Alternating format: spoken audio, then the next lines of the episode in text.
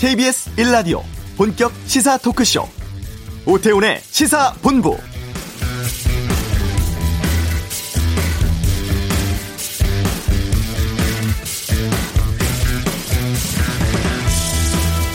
아홉 살 어린이를 여행용 가방에 일곱 시간 넘게 가둬서 숨지게 한 천안 사건. 의붓 아버지 폭행을 견디다 못해서 잠옷 차림으로 도망치다 주민에 의해 발견된 창녕 사건 등 올해 아동학대 사건이 잇따랐습니다. 학대 심각성도 문제였지만 주위에서 또 다른 제2, 제3의 아동학대가 있을 수 있고 학대 사실을 발견하더라도 우리 사회가 피해 아동을 제대로 보호할 수 있을까라는 의문에서 출발을 했었는데요. 시사본부 아동학대 예방기획, 목소리 없는 범죄, 아동학대 7월 한 달 동안 계속 보내드리고 있습니다. 그동안 학대 현주소 짚어보고 피해 아동의 심리, 또 우리 법 체계는 제대로 되어 있는지 살펴보았는데 최근 정부가 아, 유은혜 사회부총리 주재로 최근에 관련 대책을 내놨습니다. 오태훈의 시사본부 잠시 후에 교육부 차관보 연결해서 아동 청소년 학대 방지 대책 내용 살펴보겠습니다. 한 주간의 주요 스포츠 소식 최동의 관전 포인트 살펴보고 2부와 지도 무단 출입으로 출입처에서 제명당한 기자 또 경제 관련해 공포심 부추기는 언론 문제 등에 대한 다양한 의견 듣겠습니다. 시사본부 금요초대석 영화 변호인 강철비에 이어 최근 강철비2 정상회담으로 돌아왔습니다. 양우석 감독과 함께하겠습니다. 오태훈의 시사본부 지금 시작합니다. 네, 시사본부 아동학 대 예방을 위한 기회 목소리 없는 범죄 아동 학대 특집 방송 벌써 다섯 번째 시간 맞고 있습니다. 지난 수요일 정부에서 아동 청소년 확대 방지 대책을 발표를 했습니다. 어떤 내용 담고 있는지 궁금해졌는데요. 이 대책 수립을 주관한 교육부의 이상원 차관보 연결해서 말씀 좀 나눠보겠습니다. 안녕하십니까? 네, 안녕하십니까? 네. 먼저 이 교육부 차관보라는 자리가 11년 만에 부활됐다고 들었습니다. 이 어떤 역할을 네. 하는 자리입니까? 네, 사회부총리께서 교육, 문화, 사회 정책을 총괄 조정하는 것을 실무적으로 뒷받침하는 자리입니다. 어, 실무적으로 뒷받침하는 자리다. 네네. 예. 저희가 이번 7월에 전문가 여러분들한테 얘기를 들어봤어요. 그랬더니 특히나 예산 인력 지원이 중요하다는 말씀들을 다 해주셨는데 네. 정부가 아동 학대 피해 방지 위해서 좀 어떤 역할을 맡아야 한다고 보세요? 네. 이 아동 학대 방지와 관련돼서는 민간하고 정부하고 같이 일을 하고 있는데요. 네. 아무래도 네. 법제도 개선이라던가 말씀하신 예산 인력 지원이라던가 민간이 하기 어려운 부분에 있어서 정부가 좀 더 역할을 해야 되지 않을까 싶습니다. 네. 그럼 구체적으로 질문 드려보겠습니다. 그 유은혜 부총리가 주재하는 사회관계 장관 회의 지난 수요일에 있었는데 여기에서 아동 청소년 학대 방지 대책 발표를 했습니다. 어떤 내용이 담겨져 있는 거예요? 네. 어, 정보 공유 등을 통해서 위기 아동 청소년을 조기 발견하거나 아동보호 전문기관 같은 인프라를 확충하거나 또 친권 제한 등을 통해서 아동을 보호하거나 하는 다양한 대책들이 담겨져 있습니다. 음, 하나씩 좀 여쭤볼게요. 그러면 그 학대를 당한 아동 있지 않습니까? 네. 이 아동들에게 적절한 조치가 필요합니다. 뭐 쉴 곳도 있어야 될 것 같고 여러 가지 지원도 필요하고 치료도 있어야 될 것 같은데 저희가 직접 학대 피해 아동 쉼터도 한번 다녀왔었거든요. 네. 근데 이곳이 피해 아동 숫자에 비해서 너무나 기관의 숫자가 작다더라. 전국에 72개밖에 없다. 이렇게 지금 들었습니다. 이 쉼터 얼마나 확충할 계획인지도 좀 여쭤보겠습니다. 네, 근본적으로는 수요를 보호하면서 확충할 텐데요. 우선은 연말까지 그 4개소를 더 확충하고 네. 내년에도 한 10개 내외 더 확충할 계획으로 있습니다. 네. 그리고 현재 쉼터에서 근무하는 분들 생활복지사 계시지 않습니까? 네. 네. 이분들이 참 고생도 많으시고 많은 역할을 해주고 계시는데 휴가 가는 것도 쉽지 않다는 얘기를 많이 들었어요. 네. 아무래도 인력 확충이 좀 필요하지 않을까 싶은데요. 네, 그 문제에 대해서는 복지부가 지금 예산 당국하고 협의 중에 있습니다. 예. 그 지금 그 쉼터 보육사경 같은 경우가 한 개소당 한 세 명 정도로 평균 세 명 정도로 운영되고 있는데요. 예. 그 교도소당 인력을 한 명 정도 증원하는 것을 목표로 협의 당국과 예산 당국과 협의 중인 것으로 알고 있고요. 네. 특히 이제 장애아 보호를 위해서 사회 재활교사 같은 전문 인력을 추가 배치하는 방안도 검토 중에 있습니다. 네. 이 쉼터가 정부에서 주도할 수도 있겠습니다만 민간에서 일반 가정들이 참여하는 게 중요하다는 전문가들의 의견도 많이 있었거든요. 민간에서 참여할 수 있는 여지는 없습니까? 그 일반 가정 위탁 제도라는 것이 있습니다. 네. 그러니까 이제 실제 가정에서 이제 일반 국민들이 돌볼 수 있는 제도인데요. 제도인데요. 그런데 이제 지원을 하시고 하시면 네. 수가 있습니다. 그리고 이제 현장 조사가 중요할 것 같은데요. 이 지방자치단체에 아동 학대 전담할 수 있는 공무원 이 배치 시기를 1년 앞당기기로 했다고 들었습니다. 네. 지자체별로 몇 명 정도가 배치가 되나요? 우선 금년에는 118개 시군구에 한 290명 정도를 배치할 예정이고요. 예. 지금 한 1, 한개 지자체당 한 평균 두세 명 정도 되는 거고요. 저희가 이제 적정 업무량을 그 금년 9월까지 분석을 해서 내년에 추가적으로 얼마나 더 배치할 것인지를 결정하기로 했습니다. 네. 이 아동 학대를 가서 확인하거나 여러 가지 조치를 할 수 있는 그 공무원의 역할, 특히 여기서 강제적인 조사 권한 이게 중요하다는 어, 의견들이 많이 있었거든요. 가능합니까? 네. 10월부터 아동 학대 전담 공무원이 배치됐는데 조사를 거부할 경우에 과태료를 부과합니다. 예. 또 이번에 이제 조사를 위해서 경찰이나 학대 전담 공무원들이 출입할 수 있는 장소 범위를 확대하기로 했습니다. 음. 이 전담 공무원분들 어떤 좀 전문성을 가진 사람들이 할 수 있는 건가요? 사회복지사 자격을 가진 공무원들을 좀 우선 배치하도록 했고요. 예. 전담 공무원들의 전문성 확보를 위해서 지금 실무적으로는 좀 매뉴얼을 바꾼다거나 음. 아니면 전문 교육을 한다거나 네. 또 지금 그 아동보호 전문기관에 실제 파견을 해서 음. 실무 실제 업무를 함께 하면서 실습을 하도록 하는 다양한 방- 방법을 검토 중에 있습니다. 네. 이 아동 관련한 것은 특히 전문성이 필요한 일이기 때문에 이분들을 네. 양성할 수 있는 교육기관 같은 것들도 많이 필요하지 않을까 싶거든요. 네, 그래서 조금 전에 말씀드린 대로 그런 교육을 위해서 저희가 이제 실습이나 전문 교육 뭐 이런 것도 다 하기로 했고요. 예. 일정 기간 전보를 제한하는 것도 검토 중에 있습니다. 예.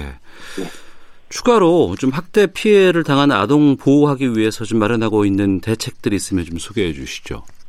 네, 즉각 분리제도 도입 같은 것을 하기로 했는데요. 네. 아동 학대가 명백히 의심되고 조사를 음. 위해서 필요한 경우에 즉시 임시로 아동과 학대 행위자를 분리하는 제도입니다. 음. 저희가 이제 즉각 분리 제도 시행 이전이라도 네. 외관상 신체 학대 정황이 확인되는 경우에는 그 보호시설로 인도할 수 있는 보호시설 인도 기준을 변경하기로 했습니다. 네. 전문가분들에게 이 우리 상황에 대해서 여러 가지 여쭤봤더니 다들 하- 공통적으로 하시는 말씀이 일정 정도의 매뉴얼들은 갖춰져 있다. 그리고 법 체계도 어 완벽하진 않지만 지금 우리가 예상했던 것보다는 잘 되어 있는데 문제는 디테일에 있더라. 특히 이제 네. 예산 네네. 확보가 참 중요하다. 이런 네. 얘기들 많이 하셨어요. 예산이 주먹구구식이나 아니면 분산되어 있을 뿐이지 직접적으로 지원할 수 있는 예산이 많이 부족하다는 의견들 참 많이 있었는데 이 관련 예산들 지금 어느 정도 규모로 계획하고 계십니까? 그 아직 예산 심의 중이어서 규모는 말씀드리기 어렵습니다만 그 예산 당국도 이 문제의 심각성을 잘 인식하고 있어서 과거보다는 좀더 전향적으로 검토하고 있습니다. 네. 네, 특히나 지금 같은 경우에는 이제 범죄 피해자 보호 기금이라든가 복권 기금 네, 여기에서 많이 예산을 충당하고 있고 일반 회계 예산이 11억에 불과하다고 들었습니다. 네. 이 일반 회계 쪽의 예산을 좀 늘려야 하지 않을까 싶은데요. 말씀하신 대로 이제 대부분의 사업이 범죄 피해자 보호 기금에 의존합니다. 네. 범죄 피해자 보호 피해자 보호 기금이 그 수입이 벌금 수익의 그 6%로 제한이 돼 있습니다. 음. 그러다 보니까 이제 이 아동 학대 방지를 위해서 지금까지 투자하는 데 있어서 조금 제한이 있었는데요. 네. 기획재정부도 이 문제를 충분히 인식하고 앞으로 재원이 안정적으로 확보될 수 있도록 아까 말씀드렸던 그 벌금 전입 비율을 좀 올린다던가 네. 아니면 벌금 외에 일반 회계에서 범피기금으로 자금을 지원하도록 제도 개선을 추진하기로 했습니다. 네. 예산 관리하는 부처가 기재부잖아요. 네. 그리고 이제 정책을 마련하는 부처라든가 시행하는 곳이 뭐 교육부라든가 복지부라든가 경찰청이라든가 여러 곳으로 좀 나눠져 있습니다. 네.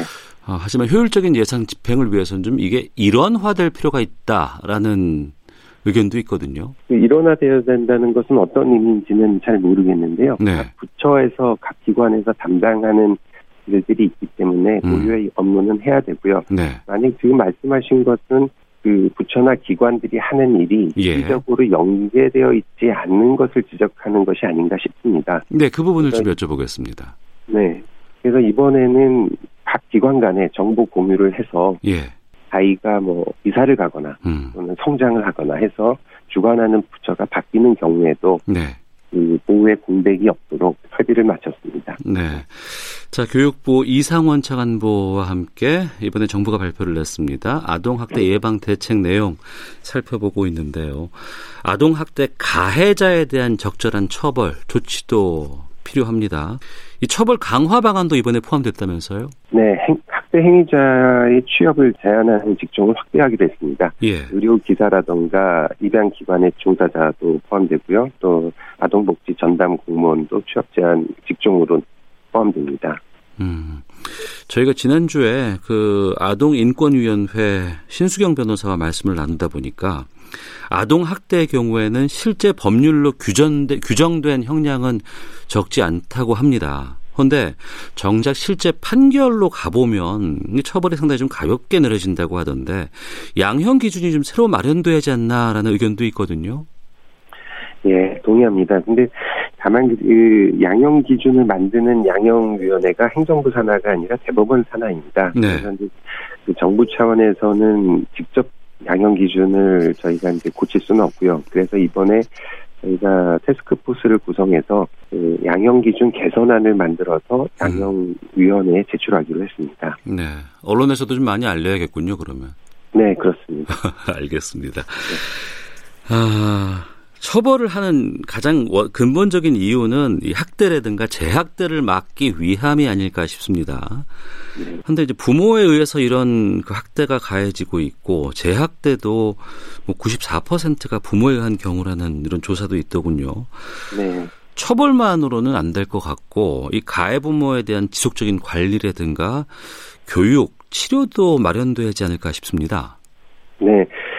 그래서 그, 어, 이번에도 이제 가해 부모에 대해서는 아동보호 전문기관에서 이제 교육을 한다던가 하는 사료 관리를 하도록 하고 그거를 거부할 경우에는 제재를 하겠습니다. 또 이제 학대 가해 부모 중에서는 이제 교도소에 가시는 분도 있는데 그런 경우에 출소하는 정보를 지자체에서 정보 제공해서 네. 출소 시기를 전후해서 관리를 강화하기로 했고요. 음. 또 이 학대 가정 발생 가정이 조금 어려운 가정들이 좀 많습니다. 네. 그래서 이제 학대 발생 가정에 대해서 복지 서비스나 일자리를 좀 알아봐 준다거나 하는 사후 지원도 좀 강화하기로 했습니다. 네.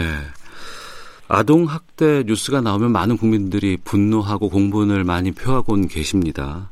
하지만 또 그거와는 달리 훈육이라는 이름 하에서 이루어지는 처벌 이게 문제가 있다라는 전문가들의 지적에 대해서는 국민들의 여론이 어, 왜 후- 이걸 왜 국가에서 아니면은 기관에서 관리하려고 하느냐라는 반대 의견도 많이 나오더라고요. 이 징계권 삭제에 대한 논란인데 네. 이 민법의 징계권 조항 삭제 이건 어떻게 보고 계시는지. 이번에 이제 결론적으로 민, 징계권은 삭제하기로 했고요. 네. 이 징계권이라는 게 과거 일본의 법 체계가 그대로 들어오면서 1958년 민법 제정 이후에 계속 유지된 겁니다. 네. 해외 외국의 사례를 보면 약 60개국 정도가 부모의 자녀에 대한 처벌을 법으로 금지하고 있고요. 음. 지난 5월에 그 법무부 법제개선위원회에서도 징계권 삭제를 권고한 바 있습니다. 네. 이게 인식의 전환이 굉장히 중요한데요. 예. 이 아동 학대가 줄어들기 위해서는 아이를 내로서 다스려야 된다라는 인식의 개선이 반드시 이루어져야 된다고 봅니다. 예. 그 부분인 것 같아요. 국민들의 이제 인식 변화가 필요해야지만 이게 사회적으로 좀 보편적으로 인정이 될 것 같은데 이런 논의를 위한 뭐 노력들도 좀 해야 되겠죠? 네, 정부 차원에서는 뭐, 그, 올해 뭐 홍보를 계속 할 계획으로 있고요. 네. 네. 그리고 이제 아동 학대 예방에 대해서 말씀을 나누다 보니까 이 지적들이 참 많이 있어요. 그러니까 우리가 여러 가지 교육을 받긴 하지만 부모가 제대로 된 부모를 위한 교육은 받지 못하고 아이들을 키우는 것이 아닌가라는 지적들이 참 네. 많이 있었거든요. 네. 전반적인 부모 교육이 동반돼야 할 것 같은데 이것도 정부에서 좀 역할을 해주실 수 있겠습니까? 네, 그런 얘기도 많이 나왔습니다. 이 부모에 대한 예방 교육이 중요하다는 얘기가 많이 나와가지고요. 저희가 그 아이에 대한 관심이 높은 시기, 그러니까 음. 혼인 신고나 출생 신고를 할 때나 네. 임신 출산 진료비를 청구할 때나 이럴 때 이제 아동 학대 그 예방과 관련되는 교육을 제공하기로 했습니다. 음. 부모 교육도 필요하고 사회적 인식 변화도 중요합니다. 특히 이제 학대 피해가 의심되는 경우에 주변에서 많이 알려야 된다. 주변에서 여기에 적극적으로 어, 의사 표현을 해야 된다라는 지적도 나오거든요. 이 네. 학대 피해가 의심되는 경우에 전담 기관에 알리는 게 중요하다면서요? 네, 신고가 매우 중요합니다. 그 하나의 인생을 바꿀 수도 있거든요. 음. 그 많은 분들이 좀 이웃과의 관계를 걱정하거나 해서 이제 신고를 우려하는 경우가 있는데 네. 그 익명 신고 제도가 도입돼 있습니다. 음. 본인을 알고 싶지 않으면 네. 익명을 해서 신고할 수가 있습니다. 어, 이웃과 관계 때문에 신고는 해야 되지만 어 내가 불이익을 받거나 아니면 다른 시선으로 보지 않을까라는 우려 있지만 익명으로 가능하다는 거죠? 네, 네, 그렇습니다. 어. 그것도 잘 안 알려져 있어서 저희가 홍보를 열심히 해야 되는 대목 중에 하나입니다. 알겠습니다. 네. 그 아동 청소년 학대 방지 대책 마련하시면서 좀 우리나라의 아동 학대 피해 계속 그동안 증가했던 원인은 뭐라고 보십니까? 그 저희가 보기에는 아동 학대 피해가 증가했다기보다는 신고 의식이 높아지면서 과거에는 드러나지 않았던 학대가 더 많이 발견되는 것이 아닌가 생각됩니다. 음. 물론 이제 문화의 차이는 있겠지만은 아직 그 아동학대 발견율이 선진국에 비해서는 절반도 안 되는 수준입니다. 그래서 신고가 좀 더 활성화될 여지가 있지 않나 이렇게 생각합니다. 네. 대책 마련됐고 시행됩니다만 여러 가지 남은 과제들은 있을 것 같습니다. 뭐 입법 사항이 필요하다거나 앞서 뭐 사법부의 양형위원회라든가 이런 쪽에 또 어, 요청도 있어야 된다고 하셨는데 예산, 인력이라든가 좀 아직도 더 해야 될 과제들이 있다면 좀 말씀해 주시죠. 네. 말씀하신 대로 이번 대책과 관련돼서 제정을 하거나 개정해야 되는 법률이 8개입니다. 그리고 이제 예산도 이제 정반도 마련 확정을 져야 되고 국회에 가서도 또 충분히 박수될 수 있도록 노력을 해야 되고요. 또 각종 기관에서 그 아동 관련된 업무를 할 때 참고할 수 있는 매뉴얼도 만들어야 되고 교육 자료도 만들어야 되고 아직 후속 조치로서 할 것이 많습니다. 음. 대책 수립 주관하신 입장에서 끝으로 이거 하나만큼은 반드시 시행하겠다라는 의지를 표현하신다면 가장 시급하다고 보시는 대책은 어떤 걸 말씀하시겠습니까? 어, 하나를 꼽기가 어려운데요. 예. 네, 저희 그 아무래도 위기 아동을 조기에 발견하는 것이 가장 중요하지 않을까 싶습니다. 음. 그러니까 이제 정보 공유 같은 것을 통해서 네. 학교라던가 유치원이라던가 어린이집이라던가 매일 아이들을 관찰할 수 있는 그런 현장에서 아동들을 위기 아동들을 발견하는 체제가 빨리 갖추어지는 게 제일 중요하고 시급하지 않는가 싶습니다. 알겠습니다. 오늘 말씀 여기까지 듣도록 하겠습니다. 고맙습니다. 네, 고맙습니다. 네, 정부에서 발표한 아동 청소년 학대 방지 대책 내용 살펴봤습니다. 교육부 이상원 차관부와 말씀 나눴는데요. 청취자 최혜자님, 목소리 없는 범죄인 이유 들으려 하지 않았고 안 들었던 겁니다. 라고 주셨고 4222 쓰시는 분 미래의 기둥이 될 어린이들이 학대로 고통받는 것이 너무나 안타깝습니다. 정부에서 대책을 기대합니다. 라고 의견 보내주셨는데요. 신고하실 수 있습니다. 아동보호 전문기관 1391, 1391번이나 112로 신고하시면 되고요. 또 익명신고 보장되는 어플리케이션도 있습니다. 아이 지킴 콜이라고 돼 있는데 이 아이치킨 콜 통해서 신고하시거나 112 1391번으로 학대 혹시 확인하셨으면 보셨으면 신고해 주시면 됩니다. 익명 보장된다는 것 알려드리도록 하겠습니다. 이 시각 교통 상황 헤드라인 뉴스 듣고 오겠습니다. 교통정보센터 오수미 리포터입니다. 네, 이 시각 교통정보입니다. 현재 충청과 남부 지역으로는 많은 양의 비가 내리고 있습니다. 이렇다 보니 오늘도 대전 지역 하상도로는 전 구간 전면 통제 중인데요. 대동 지하차도와 대전역 지하차도, 원동 지하차도가 침수 피해로 계속 통제 중입니다. 그리고 전북 전주에서도 전주천과 삼천다리 아랫길 16곳의 차량 통행이 전면 통제 중이라는 점 참고하시기 바랍니다. 한편 강원권과 이어지는 고속도로에서는 휴가 차량들로 정체가 이어지고 있습니다. 영동고속도로 강릉 쪽, 서창에서 월곶, 군포에서 부곡, 마성터널에서 양지터널까지 답답하고요. 또 호법과 원주 일대에서 서행입니다. 서울 양양고속도로도 강일에서 남양주 요금소, 화도에서 서종 쪽으로 밀리고 춘천 일대에서도 천천히 지나갑니다. 경부고속도로 부산 쪽 옥산 분기점에서는 고장난 버스를 처리 중이라 여파로 정체고요. 옥천에서도 긴급 배수 정비 작업 여파로 밀리고 있습니다. 지금까지 KBS 교통정보센터였습니다.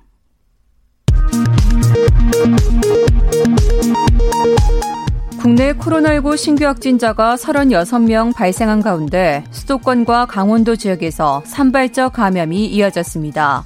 신규 확진자 중 국내 발생 14명, 해외 유입 22명입니다.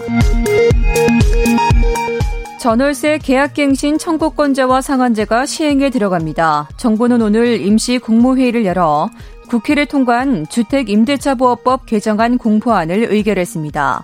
관보 개제 즉시 시행됩니다. 합동참모본부는 지난 18일 월북한 탈북민 김 씨가 배수로를 통과해 한강을 건너 북한 쪽 강변에 도착하기까지 군 감시 장비에 모두 7차례 포착됐다고 발표했습니다. 해병 2사단장 보직 해임을 포함해 엄중 조치하겠다고 밝혔습니다. 충청 일부 지역을 제외한 전국의 비가 잦아들면서 호우 대비 중앙재난 안전대책본부 비상단계가 하향 조정됐습니다. 오늘 오전 기준 전국에서 150여 명의 이재민이 발생했습니다. 지금까지 헤드라인 뉴스 정원나였습니다.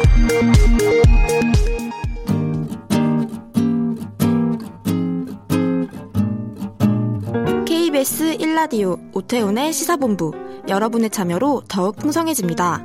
방송에 참여하고 싶으신 분은 문자 9730번으로 의견 보내주세요. 짧은 문자는 50원, 긴 문자는 100원의 정보 이용료가 붙습니다. 애플리케이션 콩과 마이케이는 무료고요. 시사본부는 팟캐스트와 콩, KBS 홈페이지를 통해 언제나 다시 들으실 수 있습니다. 많은 참여 부탁드려요. 네, 한 주간의 스포츠 소식을 정리하는 시간입니다. 최동호의 관전 포인트, 최동호 스포츠 평론가와 함께합니다. 어서 오세요. 예, 안녕하세요. 예, 미국 프로야구 메이저리그가 코로나19 때문에 뒤늦게 개막을 했고, 예. 그런 만큼 좀 기대가 있었습니다. 토론토의 류현진 선수 지난번에도 선발 출전했다가 아웃카운트 하나 남겨놓고 승 챙기지 못했었는데 예. 오늘 두 경기 연속 부진입니다. 5회를 채우지 못하고 강판당했어요. 예, 그랬죠. 류현진 선수가 지난해 시즌 14승. 예. 놀라운 성적을 거뒀고요. 방어율 1위. 예, 평균 채찍점 메이저리그 전체 1위 기록했고요. 예. 그래서 이번에 기대가 높았었죠. 음. 시즌 개막 앞두고 네. 그리고 뭐 말씀하신 대로 늦게 개막했기 때문에 충분한 휴식을 취했을 거다. 음. 자기 관리에 뛰어나기 때문에 준비를 많이 했을 거다. 네. 근데 두 경기 연속 상당히 부진합니다. 전 예상하지 못했던 이런 결과인데 그래서 어, 뭐 세상살이도 그렇고 야구도 함부로 예측하기 예측해서는 안 된다 이런, 이런 생각이 들기도 하는데 네. 제가 오늘 그 워싱턴전에서 4와 3분의 1이닝 동안 어, 5실점 했습니다. 아이고. 이 5실점도 중요하지만 안타를 9개나 허용했어요. 그러니까 네. 어, 정확하게 표현하면 두들겨 맞은 거예요. 음. 그리고 홈런 한 개도 허용했고요. 예. 난타를 당했거든요. 근데 이게 지난 25일 개막전에서도 4와 3분의 2이닝 동안에 3실점 했거든요. 이때도 네. 홈런을 맞았었고. 예, 예. 그러니까 뭔가 좀 심상치 않다라는 느낌은 드는 거죠. 음. 아직까지는 정확한 진단은 아직은 할 수는 없거든요. 본인만이 알고 있는 건데 네. 어, 지난해 메이저리그 전체 1위 했던 평균 자책점이 2.32인데 지금 음. 두 경기 했는데 두 경기에서 평균 자책점이 8.00입니다. 네. 상당히 부진하고요. 어, 그리고 투구수가 많아진다는 거. 그러니까 투구수 관리 참 잘하는 선수잖아요. 그렇죠. 예. 25일 개막전에서 5위 5회에 벌써 이제 투구수 97개를 기록했고 오늘도 5회에 어, 투구수가 93개거든요. 네. 이 투구수가 많이 늘어난다는 거는 결정구가 통하지 않는다. 음. 그리고 투, 타자를 압도하지 못한다. 네. 어, 그리고 또 뭐 도망가는 피칭이다. 이렇게 볼 수도 있는데 뭔가 좀 심상치 않은 조짐이 지금 수치로는 좀 나타나고 있습니다.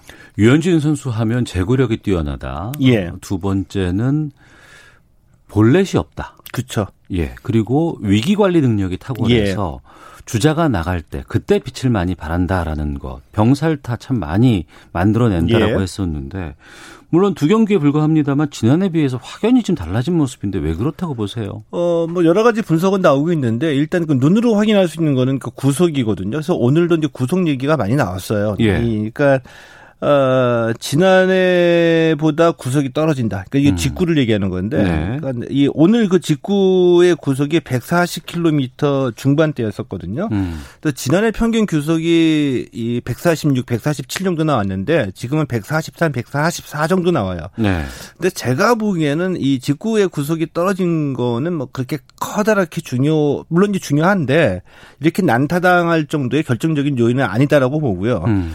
어, 중요한 거는 지난해도 메이저리그 평균 메이저리그 전체 투수들의 평균 구속이 한 150km 정도 되거든요. 네. 여기에 못 미치는 스피드 가지고 살아났는데 살아날 수 있는 이유는 뭐였었냐? 음. 칼날 같은 제구력이었습니다. 그렇죠. 예. 원하는 지점에다가 원하는 코스로 정확하게 꽂을 수 있는 이 제구력 때문에 살아남았고요. 그러니까 스트라이크와 볼 경계 사이를 걸쳐서 들어가는 것들이 원하는 곳에 다 예, 들어갔잖아요. 맞습니다. 예. 거기에다가 구종이 다양했잖아요. 음. 이 직구 이외에도 커브 또 뭐 체인지업 또 뭐 슬라이더 다 던졌기 때문에 이거 가지고 살아남은 건데 지금은 보니까 지난해와 지난해와 같은 제구력이 살아나질 않아요. 안 보여요. 예. 어. 그 예를 들어 가지고 이 제구력이 왜 중요하냐면은 어, 원하는 지점에 원하는 코스로 던질 줄 알아가지고 타자가 헛스윙을 했다. 음. 그런데 오늘 그리고 개막전에서는 이게 통하지 않는다. 네. 던질 수가 없도록 한다면은 도망칠 수밖에 없잖아요. 그렇죠. 네. 도망치게 되면 결정구가 없어진다는 얘기고, 음. 얘기거든요. 그러면은 타자들이 노리고 들어오는 공이 생기죠. 네. 그래서 얻어맞은 겁니다. 예. 글쎄요, 빨리 좀그 본래의 모습을 좀 볼 수 있었으면 좋겠다는 생각이 들고. 예. 근데 아직까지는 정확한 진단은 나오지는 않은 상황인데 음. 만약에 어떤 유현진 선수 본인도 모르는 신체적인 어떤 그 결함이 만약에 있어서 구속도 떨어지고 어 제구력도 떨어진다라고 한다면 이거는 진짜 심각한 문제가 될 수가 있는 거고요. 네. 포수와의 호흡이 안 맞는다든지 음. 아니면은 LA 다저스 다저스에 있을 때 어떤 그 편안함, 자기가 이 주도한다는 이 편안함을 아직은 토론토에서는 느끼지 못하고 뭔가 좀 이게 집중할 수 없는 불편함이 있어서 네. 뭐 1cm, 2cm의 제구력이 떨어진다라고 한다면은 음. 시간이 지나고 본인의 이 노력 여하에 따라서 네. 금방 바뀔 수도 있겠죠. 예. 부활하기를 좀 부탁드리겠습니다. 본인이 가장 힘들겠죠. 아무래도. 근데 아마 류현진 선수가 워낙 노련해서 네. 항상 그 복귀 능력이 음. 뛰어나거든요. 네. 그래서 어, 본인이 이제 문제점을 찾으면 그 다음 경기에서 또 이제 개선하는 게 확 드러나기 때문에 음. 좀더 기다려 봐야지 됩니다. 알겠습니다. 자 그러면은 KBO 리그로 돌아오겠습니다. 최근에 외국인 선수가 상당히 뜨겁게 떠오르고 있습니다. 메이저리그 올스타 출신의 에디슨 러셀 선수라고요? 예, 그렇습니다. 그 에디슨 러셀 그 키움이 최근에 영입한 이 새 외국인 선수거든요. 네. 어, 한국의 모습을 드러내기 전서부터 이제 화제가 됐던 선수입니다. 그럼 음. 왜 화제가 됐냐? 메이저리그 출신이거든요. 근데 네. 메이저리그 출신들은 뭐 외국인 선수 많이 있었습니다. 근데 이 선수들은 메이저리그에서 어 경력이 있다가 마이너리그로 내려가거나 부진했다거나 네. 그래서 이제 새로운 기회를 한국에서 찾으려고 온 선수인데 음. 이 에디슨 러셀 선수는 어 가장 요약해서 간단하게 말씀을 드리면 지금 26살이고요. 젊, 젊어요. 예, 예. 전성기를 누리고 있는 현역 메이저리거입니다. 예, 예. 근데 코로나19 때문에 메이저리그가 어, 어, 그 중단되고 연기가 되다 보니 네. 아 올해는 한국에서 뛰어야지 되겠다. 그래서 온 거예요? 예, 그래서 어. 키움과 인연이 맞아가지고 오게 된 거죠. 네, 네. 뭐 어느 정도 경력이냐? 2016년에 시카고 컵스가 우승했었잖아요. 네. 메이저리그에서 월드 시리즈에서 이때 주전 유격수였습니다. 오. 그 지난해까지도 계속 그 어, 시카고 컵스에서 뛰었던 선수예요. 예, 예. 시카고 컵스의 그 우승 주역 멤버가 한창 나이 전성기를 누리는 선수인데 올해는 그냥 키움에 와서 뛰는 겁니다. 음. 그래서 이제 관심을 모았거든요. 네. 어, 28일에 두산전에서 데뷔전을 치렀거든요. 네. 근데 뭐 역시 음, 기대만큼 해줬습니다. 3번 타자 유격수로 나와서 4타수 2안타 2타점 이렇게 음. 했고요. 아직은 이제 두 경기밖에 치르지 않았거든요. 이제 네. 두 경기에서 타율 3할 3푼 3리 3타점 기록하고 있고요. 수비도 무난하게 잘 해주고 있습니다. 음. 박병호 선수가 메이저리그 경력이 있기 때문에 또 뭐 형님이라고 부른다면서요? 보니까 이 실력도 실력이고 네. 외국인 선수에게 가장 중요한 건 실력 플러스 적응력이거든요. 우리나라에 적응하기가 솔직히 좀 쉽지 않을 수도 쉽지는 있죠. 않죠. 예. 그래서 저는 그냥 좀 우스갯소리이지만 뼈가 좀 있게 음. 외국인 선수가 잘할 수 있느냐 없느냐는 한국에 와서 소주 잘 마시고 삼겹살 잘 먹으면 그 성공할 만한 선수다. 예, 예. 한국 문화에 그 적응하려고 노력한다는 증거니까요. 예, 예. 근데 러셀 선수도 적응력이 뛰어납니다. 어. 품성도 좋다는 얘기가 나와요. 예. 박병호 선수 메이저리그에 있었으니까 박병호 선수는 특히 이제 그 외국인 선수 입장을 이해를 해서 잘해주려고 음. 도와주고 있거든요. 근데 어디 가가지고 형님이라는 단어를 배운 겁니다. 예, 예. 그래서 박병호 선수한테 형님 형님 어. 잘 따르고 있고요. 예. 이 야구장 문화는 미국과 우리가 조금 좀 다를 수밖에 없잖아요. 어. 이런 것들 잘 찾아가지고 예. 적응해 나가려고는 모습을 많이 보이고 있습니다. 음. 근데 키움으로서는 이 러셀 선수가 예쁠 수밖에 없는 게 러셀 효과가 좀 일어나고 있어요. 키움이 뭐 2, 3위권 달리다가 4위로도 좀 밀려나가고 그렇죠. 그러지 않았습니까? 어, 올해, 그러니까 이번 달 초까지는 2위를 달렸거든요. 네. 중순 넘어가면서 3위로 내려앉았고, 또 20일 넘어가면서 4위까지 밀렸습니다. 음. 그런데 28일 러셀 선수 합류하면서, 어, 두산을 이겼고요. 네. 두산에 2연승 거두게 되면서 지금 3위인데, 2위 두산하고는 승차 없이 승률에서 밀려가지고 어, 어 3위거든요. 예, 예. 그러니까 두산하고 좀 2위 싸움을 중요하게 벌이는 중요한 시기고 음. 러셀 선수가 들어오게 되면서 어 연쇄 반응이라고 할 수 있겠죠. 네. 이 원래 이제 그 키우면은 김하성 선수가 유격수 주전이거든요. 예, 예. 국가대표 어, 유격수 맡을 정도로 그렇죠. 뛰어난 선수잖아요. 근데 예. 러셀 선수가 유격수를 맡게 되면서 3루수로 옮겼는데 어. 좀 수비에 대한 부담을 좀 줄였는지 러셀 선수 영입한 이후에 김하성 선수가 9타수 7안타. 음. 그분이 오셨습니다. 예. 7은 대로 안타예요. 이게 이쪽에 러셀 효과라고도 볼 수 있는데 아주 그 2위 싸움을 벌이는 중요한 시기에 러셀이 영입하 러셀 선수를 영입하게 되면서 키움이 긍정적인 여러 가지 효과를 누리고 있습니다. 네. 이현준 님께서 아직 시간이 많아요. 유현진 선수 힘내세요. 응원합니다라는 격려 문자도 보내 주셨네요. 축구로 가 보겠습니다. FC 서울이 이번 시즌 들어서 유난히 부진한 상황인데 예. 아, 최용수 감독이 물러났어요. 어제 결국에 성적 부진에 대한 책임을 지고서 이제 자진 사퇴를 했습니다. 네. 어, 말씀하신 대로 FC 서울이 유난히 부진하죠. 어, 현재 그 K리그 1 1부 리그에서 12개 팀 가운데 11위고요. 어, 그러면 2부 리그 강등 위기를 좀 겪고 그렇죠. 있는 거고요. 예, 예.